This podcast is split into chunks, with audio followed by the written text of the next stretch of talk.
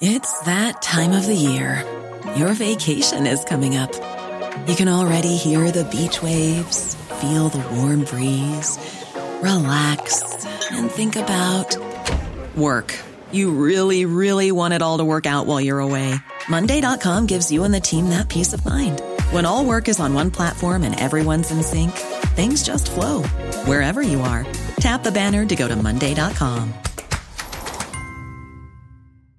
And you can probably hear him breathing in the background into his microphone. Here is now the world famous, and I mean that, in 110 countries, Dr. History. Good morning, Zeb. How you doing today? I'm fine. Did you do your homework? No, but I did something else. Oh, okay. so we've still got a show here. All right, what do you got? All right. Well, last week we talked about Geronimo. Yeah. From his standpoint, so to speak, or from the historian standpoint. But this is a story about a young man who had a very close relationship with Geronimo, and it is told in the first person by himself and recorded by one of his relatives. So the story is going to be in his words, first person, and I put a lot of credibility into this because it's not somebody else's interpretation of what happened. Okay, now this this person that had the story and uh, basically gave the information for the story, he was kidnapped as a young child in Mexico. Is that correct? Yes. By Geronimo. Yes. Okay. So I'm just going to tell it as he told it. So Okay. He says, I felt the hot, wet belly of Geronimo against my back as I was snatched from the prairie grass where I was herding my father's calves in Magdalena, Sonora, Mexico. You've been there, Zeb. I, I know where it is. Okay, yes. and thrust in front of him on his spotted pony. It all happened so fast that summer day in 1869 that I did not have time to heed the warning that my mother had given to me. Run like the wind when and if you hear a coyote. Do not stop for calves or anything else. Just run for home. Well, he says, I knew that Geronimo could imitate a coyote so well that even a coyote wouldn't know the difference. But this time he fooled me. And when I heard the cawing of the crows, I was not prepared for Geronimo, who had been raiding into Mexico ever since the Mexicans had been accused of killing the chiefs. And as they call him a chief, but Yeah. as you, we talked last week, he never was a He chief. never was a chief. No, No. But he'd been accused of killing uh, Geronimo's entire family, his wife, with all of his children. Right. Now he says I had heard this tale many times as we sat eating tortillas and frijoles at our table. This had happened sometime in 1858. I was born about two years later. Mm-hmm. Now here I was, nine years of age, a small Indian boy, paying for something that the Mexicans did before I was even born. So this is around 1860. Right. Okay. Yes. Uh, it was dark, without a moon, when we rested and ate food that my captor provided tortillas and frijoles from a tall tin can. I was tired and I was worried.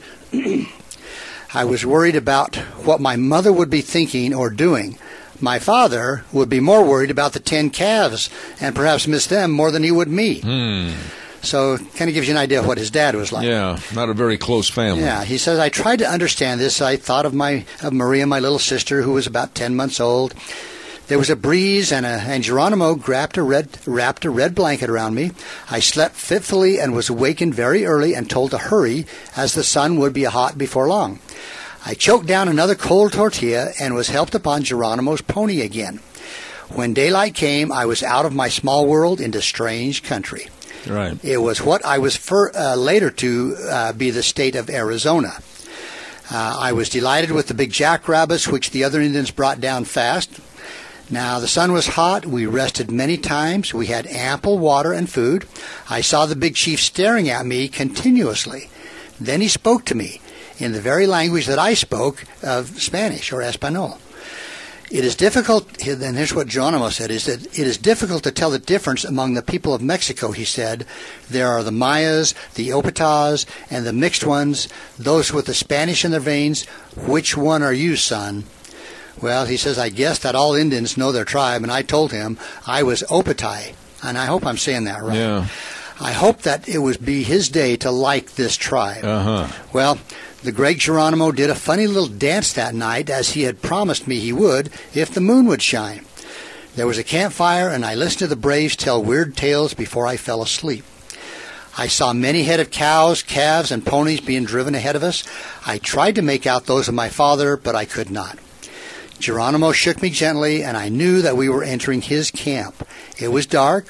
He knew that he was wanted by the soldiers of the United States for his numerous raids.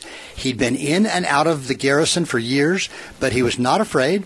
The first night I slept beside him on the red blanket. I heard him say a prayer to the high power. I knew then that he was not too bad of a guy. Stop right there and let me ask you a question. Now, this uh, young man was taken as a hostage or whatever for slavery? You know, they did they did that for all things. Sometimes they would sell them. Sometimes they used them for a slave. Sometimes they just uh, uh, integrated them into the tribe. Hmm. So I and I don't know how they decided who and which Okay. what they were they going to do. I'll let you go a little bit and then I got to break in for a Okay. commercial break. Anyway, so he's laying next to me. He says, "I know that he was not too bad. He took my hand and told me not to be afraid. This made me feel better, and I slept after saying a prayer myself." Now, how old was this boy when he was taken? He was nine years old. oh, my goodness. So why don't we go ahead and take a break now, Zeb? This will be Okay. a good spot. All right, I want to remind everybody that we are blessed. Dr. History and I have talked about this many, many times. We're blessed with the sponsorship of this segment by Mini-Cassia Sales. Very nice people, very knowledgeable people, and that's Zach and the rest of the crew at Mini-Cassia Sales, 1321 East Main Street in Burley. You don't know where it is? Let me tell you. It's right across the street from the Burley Airport, and they're open 8 to 4.30 Monday through Friday, and the number to call, 878-2091.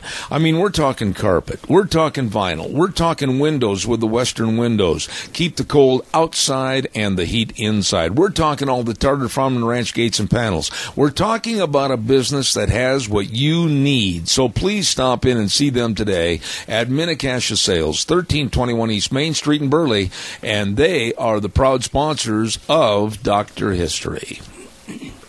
Okay.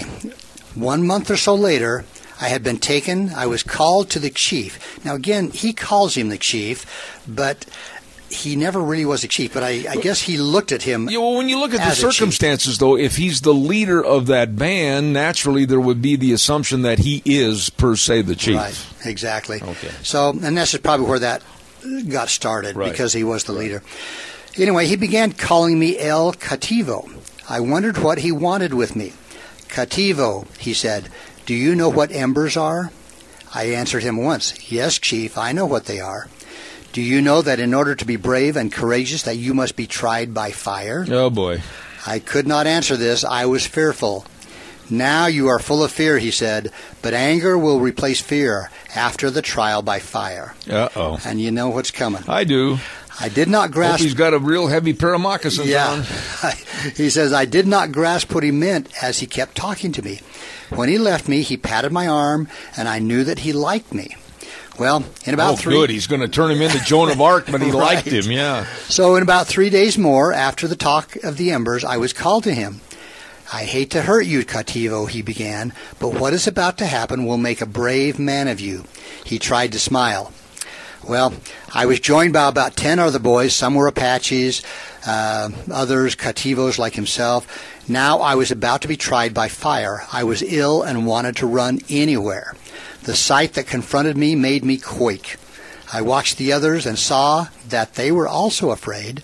Then we were forced by the braves to walk on the glowing embers of fire. You are making my deodorant wear off. Ooh. Oh, you know, I've heard of this, but I yeah, I saw a movie, a western movie with it, and quite frankly, I just didn't like that. yeah. Well, I shall never forget that terrible day. Oh, The fire was down in a pit. After several minutes of racing over the inferno, many boys fainted. wait a minute! You had to do it more than once? Yeah, they were going back and forth. Are you kidding me? So many of the boys fainted and they were hurried away to the Indian women who were waiting with herbs to treat the burns. I was suffering horribly, but I found that I was the only one left who had not fainted. Uh oh. Then I was lifted bodily by Geronimo and rushed to a woman called Snake Woman who had great power. Oh, this really is. Uh, that's going to make me feel better. Who's going to work on you? Snake woman. Snake woman. So Geronimo said, Ease his pain at once, he demanded of her, and by some strange miracle she did. Well, come on. My feet were dipped in a pottery bowl full of a cool liquid, and all pain stopped instantly. oh my goodness. I was never to learn the contents of the dish of Snake Woman. Although I had scars, I suffered little from the burns. I wonder if she has an office in Twin Falls. I don't know, but I'm, you know, I'm thinking it had to be aloe vera. Just, you know, aloe vera is good for burns. Really? So I'm, sh- uh, that's just my But they knew all about that stuff. They did, yes. Yeah. So anyway, Geronimo said to me, "Now let anger replace fear." It did. He said, "We yeah, were, he went and wanted to kill Geronimo. no." he said, "We were forever hearing talk in Geronimo's camp about the soldiers of the United States government." Oh. Uh, Geronimo warned, warned us several times, "I shall be taken away for good one of these days, but between now and then, I will raid, raid, and raid again." And as we talked last week, that's what he did. yeah, he did. I lived as many Apache lived. I was one of them because I had been through the blood brother rite in 1880 when I was 20 years old, so by now I'd been with him for 11 years. I was with Geronimo when he was taken prisoner. I went back with the others to mourn his capture. I guess he had somehow or another made us feel that he was an earth god. So he was about 21 at that time. Yeah, so you can see why they assumed that he was a chief, with Yeah. uh, how highly they thought of him. Yeah. But anyway, it was not until uh, he was back with us, but was one of the most wanted of all Indians. Yeah. Now, this went on and on. I saw him come with wounds that would have killed a lesser man. He was a Hercules among men. He was captured by General George Crook and others, but always managed to make his escape. Now, he says, when I was 25 years of age, I found myself in love with an Apache maiden named Katia. Here we go, a love Here story. go. Yeah. You got to throw this in. Yeah, I know. Her father liked me now that I was a blood brother and gave her to me gratefully. I think that the real reason was that Geronimo spoke a good word for me. Uh huh. But two days before we were to be husband and wife, she, You could have used Geronimo at your high school prom. I could, have. she complained of a violent headache. and then she got a high fever. oh my! But You think I'm going to say any more? Oh, You're crazy. Okay, this is a sad thing, Zeb. Oh, you, yeah. you can't laugh. I'm sorry I'm Oh, chuckling. Okay. Anyway, so here he is in love with this beautiful Indian maiden. Well, she had this bad headache, high fever. She got one of the white man's illnesses, and she was dead in a week. Oh my goodness! That's more than an Oh, excuse. Yeah. And Okay. now this was 1885, and he, like I say, he was in his 20s. He says, I was brokenhearted, and Geronimo comforted me. He said, I too lost my love, he said, and tears came to his black eyes. He said, All men suffer in one way or another. Well, no one has ever heard this story, no one but you before. I hadn't intended telling that I went with Geronimo on his last big raid into Mexico. Oh my! I, I guess maybe he was afraid of retaliation or something because he was one of Geronimo's. But you know bands. that that's interesting that he would have a transition in his mind against basically his own people, the Mexicans, Right. and raid back into his country against his people. Right, exactly. Holy smokes! He said, I was full of anger at white men and their fevers and pox, sickness that we had never heard of before. I was full of anger at the Mexicanos because they had killed the family of Geronimo. So I went with him and I helped to avenge my chief. This raid was the last big raid into that country. Did Now- he stop in and see his mom and say, Well- "Hi, mom"? You, you always get ahead of me. I didn't know. Uh, now I can't. Okay, I'll surprise you. okay, Maybe. I'll, I'll act like I'm really shocked. Go ahead. All right. Now, not everyone was looking for Geronimo, but he was not really captured again until 1886 when, finding himself surrounded, he surrendered surrendered to General Miles. Yeah, Now, Geronimo was later sent to a fort in Oklahoma called Fort Sill. right. Been there. And he was a model prisoner. And he kind of grew a little more mellow as we talked last week and did appearances and one thing and another. But he continues with his story. He said, I was a lonely man. I had not only lost Katia, but my beloved chief. I had truly been tried by fire. As I sat astride my Indian pony, I thought to myself, I have no one now here. But something held me to these Apaches. I loved them. They were good people. I guessed that I would always be among them. I was a member of the Chiricahuas and would always be. Time seemed to go rapidly. I thought of my mother and father.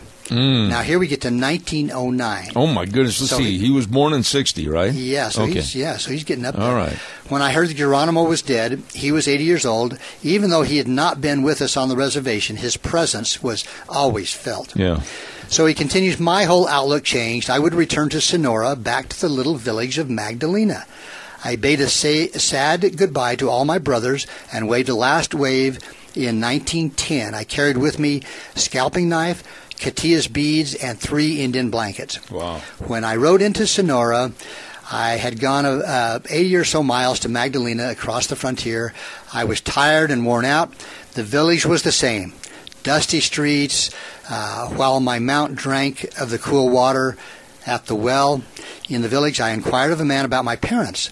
I was told that they still lived in the same old Hogan. His dad was still mad. Yes, I left immediately. I stopped and tethered my pony to a willow tree beside the brook, the brook where I had been taken by Geronimo oh my so long ago. Oh my. I washed my hands and dried them on the grass. Then, leaving the pony to rest and drink, I walked to the Hogan. Oh boy. I stepped silently with the moccasins that were made to walk softly in and stood for a moment trying to remember everything that had happened on that eventful morning. Then I heard a stir, stir inside the room. I called out softly, Madre, Padre, you know, mother, father. Yes. They walked feebly with pains of age and peered at me closely. I ran to them.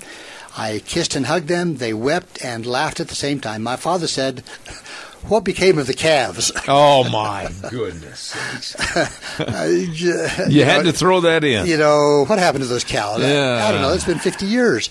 Anyway, and my mother said, Are you well? Well, he said, I, I became the captain de policia which I assume is the police chief. Yeah, the police uh, chief of Sonora's little village little of, city, yeah. of Magdalena, and remained so for many years. Really? I could never listen to the talk of Geronimo's big raid on Mexico in the year 1885, and no one ever knew that I was with him. Let me ask you a question there. You know, you mentioned that he came back into his home area. Now, did he have to alter or change his appearance? So there was so much hate for the Apaches. You know, he doesn't say anything about. See, there's that. your homework. Yeah, and he's dead by now. So, what year did he pass away? Um, it says he. Well, let's see. About 18, no, 19, 1910, I believe. Yeah, he. That's when he went back. Yeah. So, you know, he lived into the, I'm going to say maybe 1920. Oh, my. So he was, you know, got on in age, but you know, kind of an interesting story. Oh, and I like this because it's his story. Yeah. You know, told, and this came from a magazine that was published about 1962. Yeah. So wouldn't it be nice though if there was some way to kind of concrete or solidify some of these parts of the story, like going back. Now, if they were raiding in Mexico and the Chiricahua Apaches were so hated and feared, you would think that he would have altered his dress or the way he looked so that he could go home without being feared. You understand what I'm right, trying to say? because the, I mean, the Mexicans and the Americans they shoot him. They would know by looking at him yeah. that he was an Apache. Yeah. So the, you know that's a good question, and I, I, I don't know. And and be gone that long and be open about actually raiding with Geronimo, and then to appoint him chief of police. Yeah. it kind of makes you wonder. Well, you know, he must have been good at what he did. Yeah. You know? But the That's a good story. The Apaches were an interesting group. Oh boy! I mean, they, and, and I know we're about out of time. I but uh, I just had a thought here. It said the the most nomadic nation in the Southwest, the Apache, became the last major Indian group to submit to American authority. They, I've got a book someplace on these shelves, and for those of you at home, someplace on these shelves means like ten thousand books later.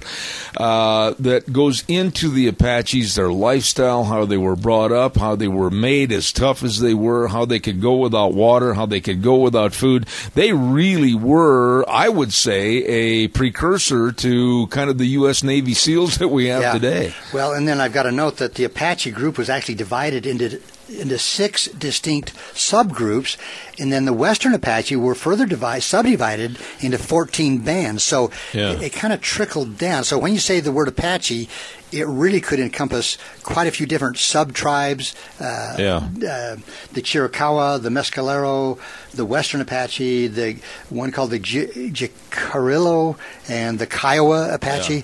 So the Apache is kind of a I don't know kind of a general term for all of those groups yeah. or tribes. You did an excellent job today. Thank you. That I, was I, really I a good story. story. Doctor History right here When you need mealtime inspiration, it's worth shopping Kroger, where you'll find over 30,000 mouth-watering choices that excite your inner foodie. And no matter what tasty choice you make, you'll enjoy our everyday low prices, plus extra ways to save, like digital coupons worth over $600 each week. You can also save up to $1 off per gallon at the pump with fuel points. More savings and more inspiring flavors make shopping Kroger worth it every time. Kroger, fresh for everyone. Fuel restrictions apply.